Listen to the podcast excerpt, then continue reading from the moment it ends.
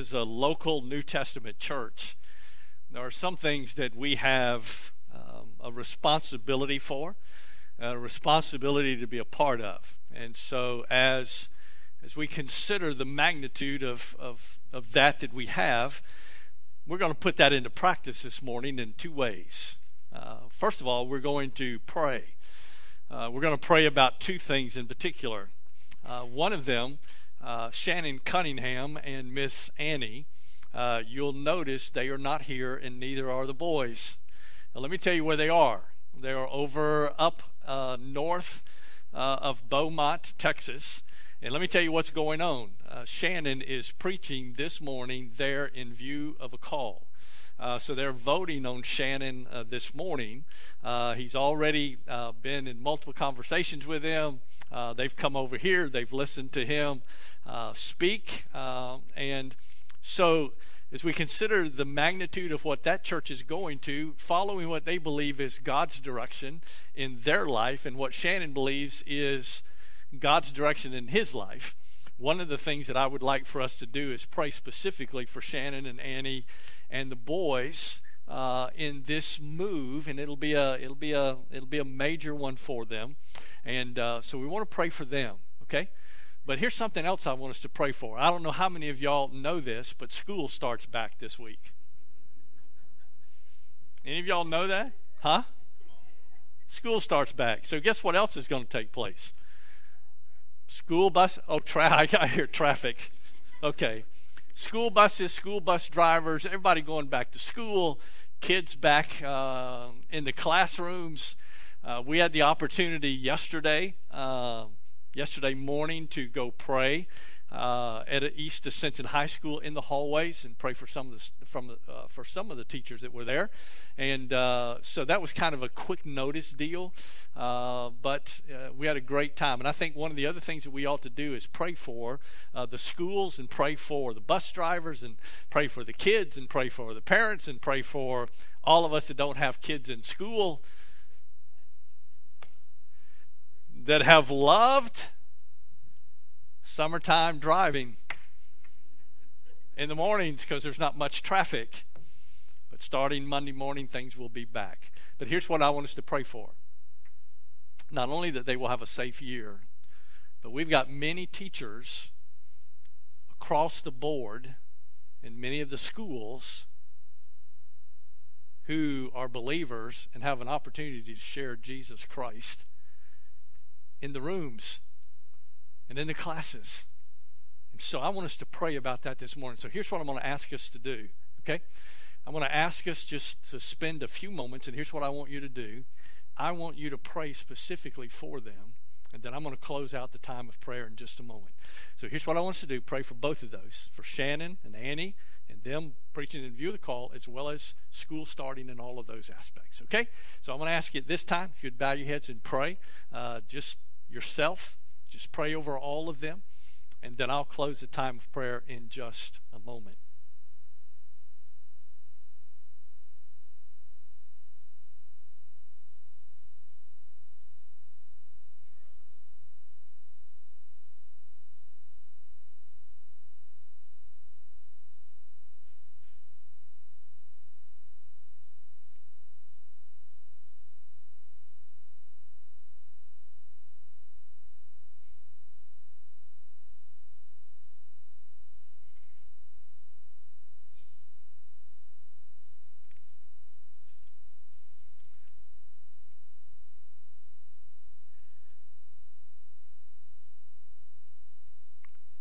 Father, we thank you for the privilege that we have and the opportunity that we have to come boldly with absolute confidence to your throne of grace. Uh, Father, to offer up our requests, petitions, supplications with thanksgiving. And Father, may we do so with thankful hearts, knowing that you'll hear and that you'll answer uh, our prayers. And so, Father, we bring Shannon and Annie up to you this morning. And Father, just praying that uh, you would be with them. Uh, Father, as uh, and that church that they're at uh, as they seek to follow your will. Father, we just pray that uh, you will just have your will and way there throughout all of that. And then, Father, we also pray for the school starting back. Uh, Father, we ask your protection on all of that that will take place. Some began this past Friday, uh, some make their way back to the classes this coming week. Uh, Father, in the days ahead, and we think of our college students that will be returning, and Father, just many aspects of the educational process that will begin once again. And so, Father, we just pray and ask that you would provide, uh, Father, protection. I pray for those who um, are believers today who will have an opportunity to share the gospel uh, throughout the school year. And Father, may we see your presence in many ways. May we just see your hand at work in the hearts and lives of many throughout this school year. And so, Father, we want to give you the glory and the honor and the praise for it all. For it's in Jesus' name we pray and ask it. Amen. All right, take your Bibles. Let's go to First Thessalonians. A lot of things going on, a lot of persecution, a lot of difficulties in the church at Thessalonica. Paul writing the letter to them. And it's an interesting letter when you look at it, especially in the introduction to his letter, all of chapter number one. And, uh, and so as we go through it, the first 10 verses, or there's 10 verses in chapter 1, uh, we're going to go through them and look at them uh, in detail this morning. And so I, I hope and pray uh, that you will be able to draw from it. Uh, Andrew's already encouraged you about taking notes this morning, so I'm not going to say anything else about that, but I, I, would encourage you to do so. And as we study the Scripture and the Word of God together, uh, that you would take uh, notes for uh, the messages and then go back and study them later during the week. Well, we come to verse 1 and verse 2 of 1 Thessalonians, and Paul's letter to the church at Thessalonica. We know that Thessalonica was one of the important cities in the Macedonian region.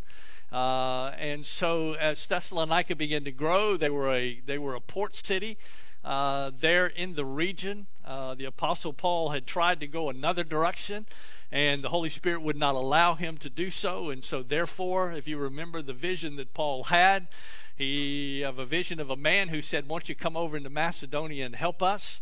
And so, Paul makes his journey from Amphipolis and then all the way over to uh, Thessalonica, where we will find him at this point. And so, as he writes this letter to the church at Thessalonica, there are many who believe that he wrote the letter actually from Corinth. When he made his way down to Corinth, he wrote the letter to the church at Thessalonica. And uh, so, therefore, the letter that we have in front of us came as a result of Paul's heart for the church at Thessalonica. But in verse 1 and verse 2, there are interesting verses. It says, Paul and Silvanus or Silas and Timothy uh, to the church of the Thessalonians in God the Father and the Lord Jesus Christ, grace to you and peace. We give thanks to God always for all of you, making mention of you in our prayers. We give thanks to God always for all of you. And I, and I will say this one of the things about the Apostle Paul, as you read his letters, one of the things that you will notice in, in the letters that he wrote, you could see Paul's heart for all of the churches that he had been a part of not any one single church. He prayed for them all. Matter of fact, we know on occasion that Paul even shed tears over some of the churches that he had been a part of. And so he poured his life into them and he, and he poured all of the years of ministry into all of these different churches. So it's not uncommon for us to see, as Paul says here, that we give thanks to God always for all of you, for each one of you that is there. But what's really more interesting is in verse number one, and that is the use of Jesus Christ's full title here, or the Savior's full title. And matter of fact, Paul is going to use all three in the title of who the Savior is. And matter of fact, we see Lord and we see Jesus Christ. Well, what is what is the significance on, on Paul using all three of those? Well, if we think about Lord for just a moment and, and consider the magnitude of the title that, that Paul is using for the Savior here, Lord means creator and sovereign ruler. That's, that's what it means. The one who made us and bought us and rules over us and to whom we owe our full allegiance. And so, as he begins that with Lord, and understanding who that is. And so now what he's done is he's he's he's he's he's painting a picture for us of who Jesus Christ actually is. He's God in the flesh, that's who he was.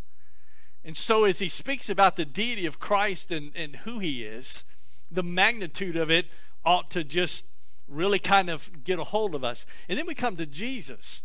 And watching as Paul paints this picture for us, not only do we see the deity of Christ, but one of the things we also see is this humanity of Christ. We see that in the name of Jesus. Jesus being his human name, his his humanity as it's it's described here, it was the name given to him in his birth. So not only do we see sovereign master, sovereign ruler, the one who bought us and rules over us, to whom we owe our full allegiance, but we also see his humanity as well into who he was. You know, people make this statement all the time. He was just as much God as he was man. And so when we consider the magnitude of that, that's what Paul is laying out for us here in verse number one. And then we see Christ. So we have Lord Jesus Christ. And so when we see his name Christ, it is the Greek term for the Messiah. And that's what it means, our anointed one. So we see not only as the creator and the sovereign one, not only do we see him in his humanity, but one of the other things that we see him as, we see him as the anointed one, the Messiah, the one promised by God to fulfill the plan of redemption. So if you go back and look at verse number one, Paul and Silas and Timothy to the church of the Thessalonians. And that's that's specific here. Let me let me share this with you. He's writing to a church. He's writing to the church in Thessalonica.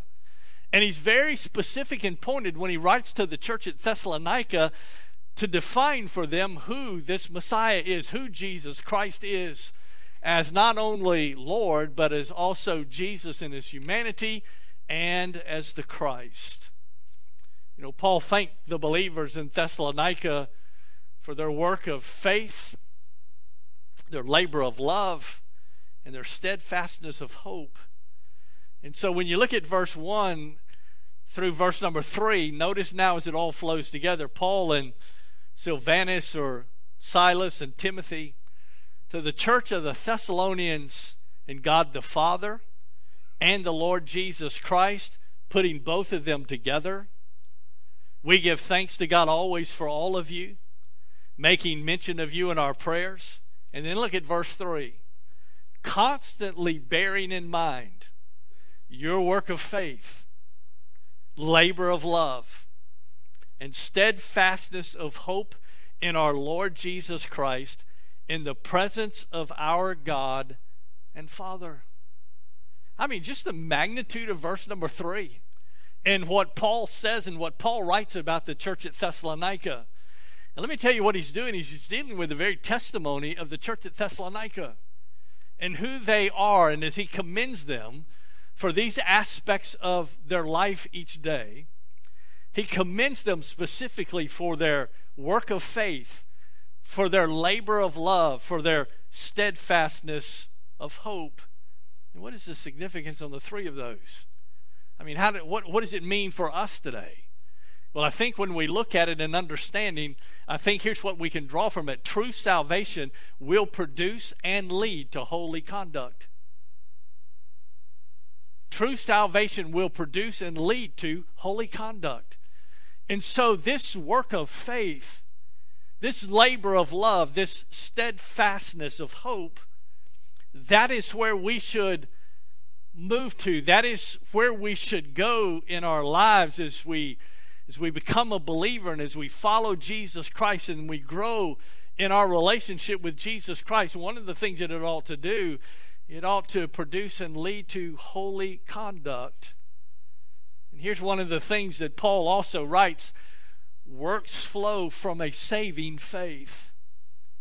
Now make sure you, you catch that works flow from a saving faith.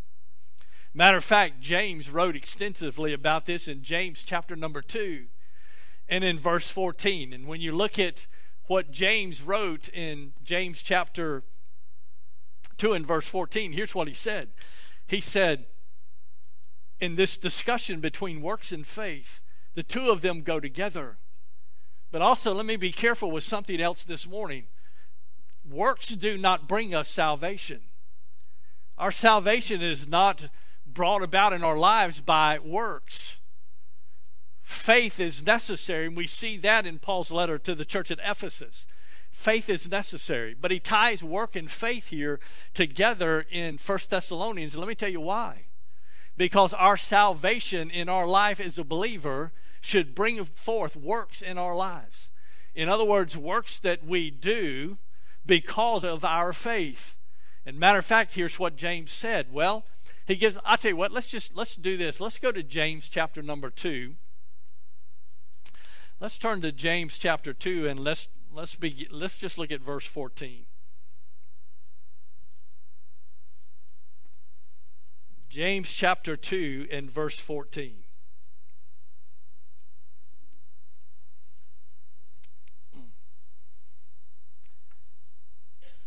We won't read all of it this morning, but we'll go specifically to verse 17.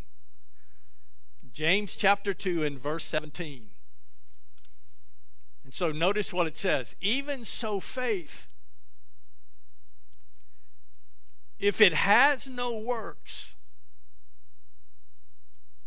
is dead being by itself.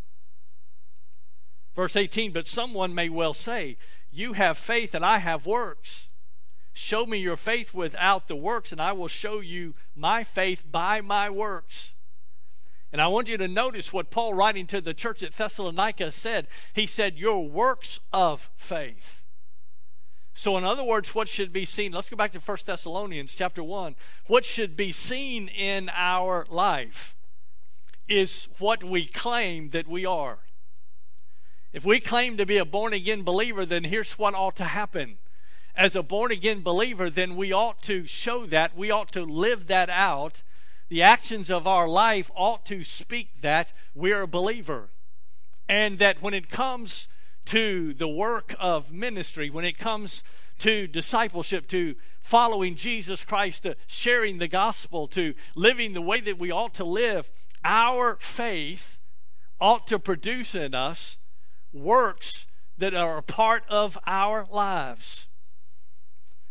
But there's a second element that Paul talks about in verse number three, and that is their labor of love. So, as you move from the progression of works and faith into this labor of love, let me say this about it. You know, works and perseverance, in spite of difficulty, is evidence of our faith, of an enduring faith. And let me say that the perseverance in the times of difficulty. It makes absolute sense why Paul is writing this letter to the church at Thessalonica. Because what I want you to understand is they're attempting to live out their faith, to work out their faith, their labor of love, their steadfastness in this hope, underneath significant suffering and persecution. And one of the things that is really is, is evident in the church at Thessalonica is the way that they held to what they believed and from the scriptures, even in light of the difficult place that they found themselves in. And so for us, do we face difficulties? We do. Do we have a, a place in our lives where we go through difficult times and difficult things? We do. And I will say this to you when you look around the world today, in the world that we live in today, you know, sometimes if you allow, if you allow yourself and you allow your mind to absolutely center on all of that, let me tell you what happens. You can get sideways real quick. But notice next his labor of love. A desire to serve is motivated by our love for others. To share what? To share the gospel to be concerned about them. Was Jesus Christ concerned about those during his earthly ministry? We see that he was. Matter of fact, we know on numerous occasions that Jesus himself, matter of fact, on one occasion before he went to the cross as he was coming into the city of Jerusalem, he stopped in the Kidron Valley on his way into the city of Jerusalem. And what did he do? The, the scripture says he began to weep. And he began to weep over the city of Jerusalem. And his concern was about where they were and understanding the significance of the day and the time that they lived in. I will say this to you today. It's been interesting to see the amount of numbers of depression that is on the increase, the amount of anxiety that's on the increase today, the amount of uncertainty, the amount of those looking for a, a hope of something, some purpose, something somewhere that would give them stability in their life. Well, let me say something to you this morning. You're not going to find it apart from Jesus Christ. If you want the stability and the purpose and understanding where life is today, you're not going to find it apart from Jesus Christ. Well, what about this labor of love? Work of faith, labor of love, love, joy, peace, long suffering, gentleness, goodness, meekness, and faith. You know, all of those components, Paul deals with them here. He deals with that steadfastness or endurance. He deals with the subject of love. He deals with the subject of faith. Let me say, let me just share this with you. Those are all evidence of something. Those are evidence of something within sight of us. What are they evidence of? They're evidence of the fruit of the Spirit. And so here's what Paul, writing to the church at Galatia, said. He said, if you live in the Spirit, then one of the things you ought to do then is you ought to walk in the Spirit. So if you claim that you're a believer, then you ought to, you ought to walk that way. And so Paul, giving his commendation to the church at Thessalonica is he said it is just it's amazing your work of faith your labor of love and that labor of love we're going to see a little bit later in chapter number 1 but these are not prerequisites of salvation. Now, watch this. They come as a result of true salvation. That's what they are. So they should come from our lives every day as we live out life every day. It ought to come from our lives. But there's something else interesting that Paul did. Paul also thanked them for their steadfastness of hope.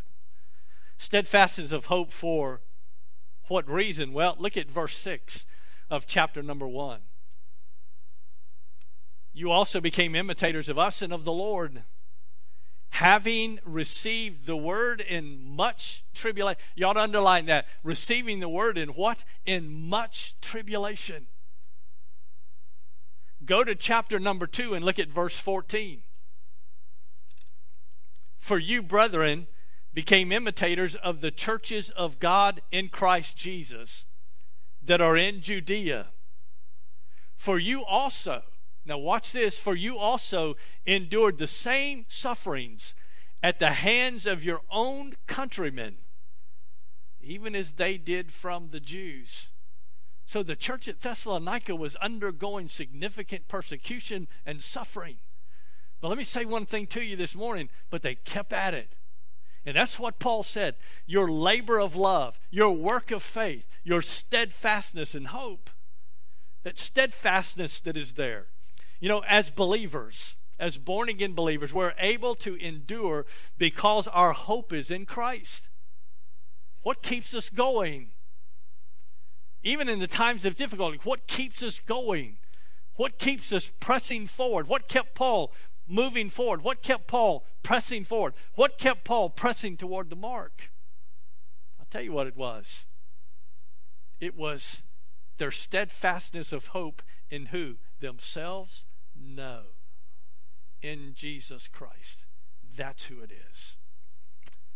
Verse 4 through verse 7, as Paul continues to write, here's what he said Knowing brethren, beloved by God, his choice of you. For our gospel did not come to you in word only, but also in power and in the Holy Spirit and with full conviction. Just as you know what kind of men we prove to be among you for your sake, you also became imitators of us and of the Lord, having received the word in much tribulation with the joy of the Holy Spirit, so that you became an example to all the believers in Macedonia and Achaia. I want to give you just kind of from verse 6 down through verse 10. I want to give you just, just a quick outline of these verses. In verse 6, we see persecution and suffering that they experienced.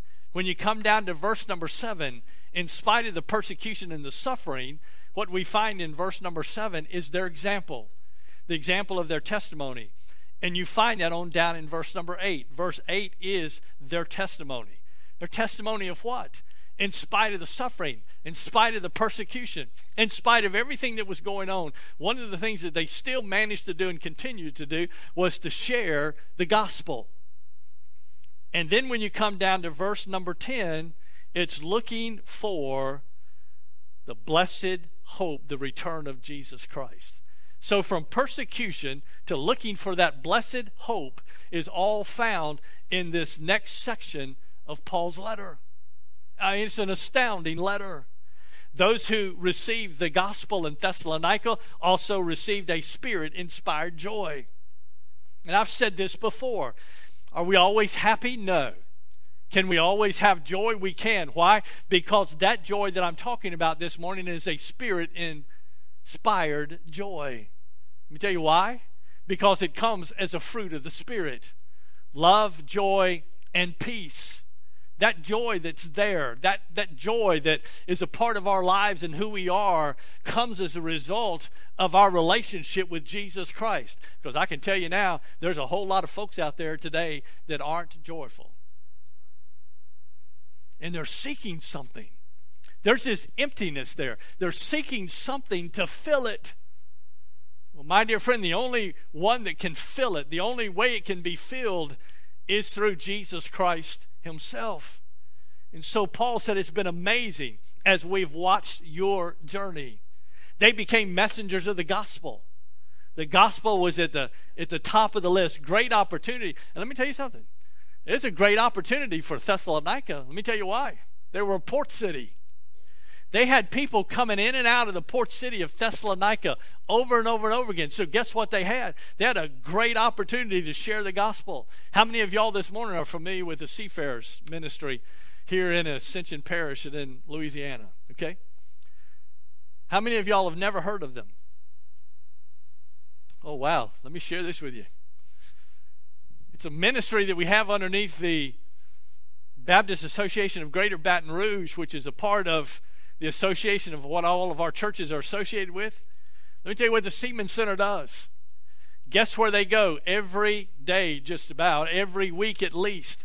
They are down at the docks as ships come in. They board those ships. They take the, the mariners, they take them off. They spend time with them. They take them shopping. But not only that, not only that, but they also have opportunities to lead them through Bible study and share the gospel with them. And we have seen many of those from across the nations have come into the port city of Baton Rouge and New Orleans and all up and down the Mississippi, okay, and come to know Jesus Christ as their personal Savior. Thessalonica was one of those port cities. And so they had the opportunity to be able to share the gospel with many. And Paul said, It's amazing to me when you look at verse number 8 for the word of the Lord is sounded forth from you. Not only in Macedonia and Achaia, but also in every place, your faith toward God has gone forth so that we have no need to say anything. Let me tell you why. The gospel was important to them and who they were. And so the great opportunity that they had to share the gospel especially because of their location as a port city. And then we come to verse 9 and verse 10 as Paul ends this first portion of his letter. The believers of, Thess- of Thessalonica had this testimony. And here's what their testimony was to serve and to wait. To serve and to wait. Does that mean anything to us today? It does. To serve and to wait. To serve and to wait what? To be serving as we await the return of Jesus Christ. That's why we serve. What are we looking forward to? Let me ask you a question this morning. What are you looking forward to? The return of Jesus Christ should be what we're all looking for. But as we await the return of Christ, what should we busy, be busy at, be busy doing? Serving, sharing the gospel, understanding that one of the, the things and responsibilities that we have today is to redeem the time because the days are evil. Understanding and realizing that judgment is coming. And at the end of the day, what is going to matter? There's only one thing that's going to matter at the end of the day, and that's what you've done with Jesus Christ. Do you know Jesus Christ as your personal Savior? It was important to the church at Thessalonica. Is it important today to Ascension Baptist Church that the gospel have a priority in all that we do? Everything that we do here regardless of what it is any activities, any outreach, anything. The very sole purpose of doing that should be what? To serve and to share the gospel. Not only is it serving, but we should also be sharing at the same time, sharing the gospel message of Jesus Christ. And so here's what Paul said in verse 9 and verse 10 as he wrote to the church at Thessalonica. He said, For they themselves report about us what kind of a, of a, of a reception we had with you, and how you turned to God from idols to serve a living and true God. Let me tell you what Paul said. He said, Repentance is very evident in your life. Repentance from what? They turned from idols to serve a living and a true God. That's what repentance is about. It's turning it's a change of mind. It's, it's a turning around. And so they turn from these idols. They turn from worshiping these idols to worshiping the true and the living God. And then we come to verse number 10 and to wait for his Son from heaven, whom he raised from the dead. That is Jesus. Let me share this with you. That sets Jesus Christ apart. Jesus Christ rose from the grave. Listen, if he's still in the tomb, then all of us in this building this morning have no hope at all.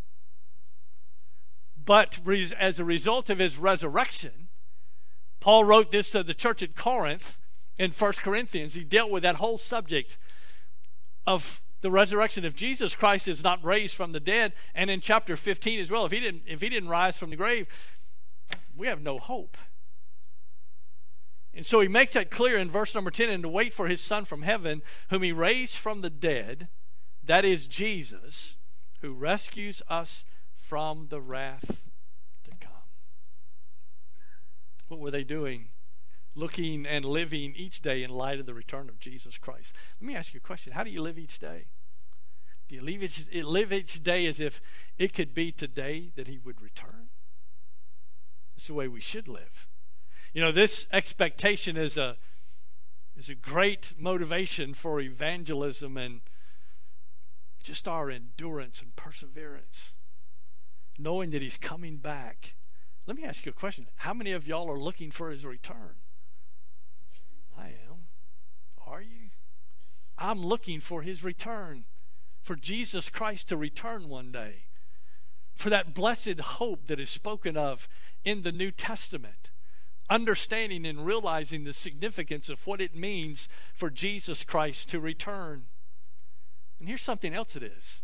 You know, the return of Christ also has a great truth here. It is our comfort in sorrow. Knowing that even in light of difficulty, even in light of persecution, even in light of suffering, just knowing that Jesus Christ is going to return, let me tell you what it does. It is our comfort in the midst of the difficulty.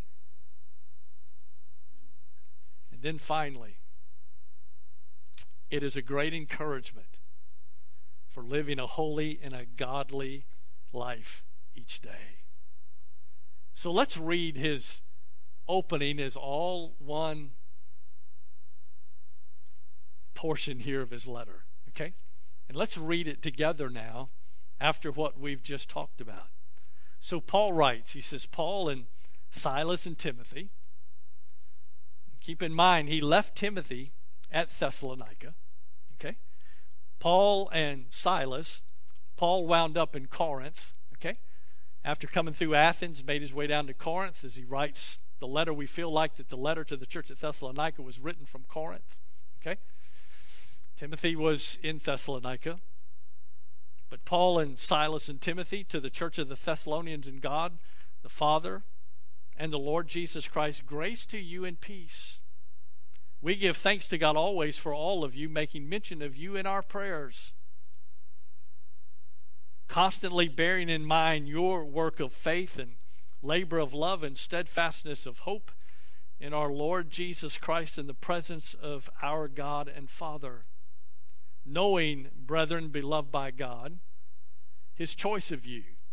For our gospel did not come to you in word only, but also in power and in the Holy Spirit and with full conviction. Just as you know what kind of men we proved to be among you for your sake, you also became imitators of us and of the Lord, having received the word in much tribulation with the joy of the Holy Spirit, so that you became an example to all the believers in Macedonia and Achaia. For the word of the Lord is sounded forth from you, not only in Macedonia and Achaia, but also in every place your faith toward God has gone forth, so that we have no need to say anything. For they themselves report about us what kind of a reception we had with you, and know or, and how you turned to God from idols to serve a living and a true God, and to wait for his Son from heaven, whom he raised from the dead, that is Jesus, who rescues us from the wrath to come. Quite an introduction to a letter, isn't it? To the church at Thessalonica. May it be so with us. May it be so with who we are. May it be so with what we're about here with that work in faith, that work of faith, that labor of love, that steadfastness and hope. Let's bow our heads together as we pray.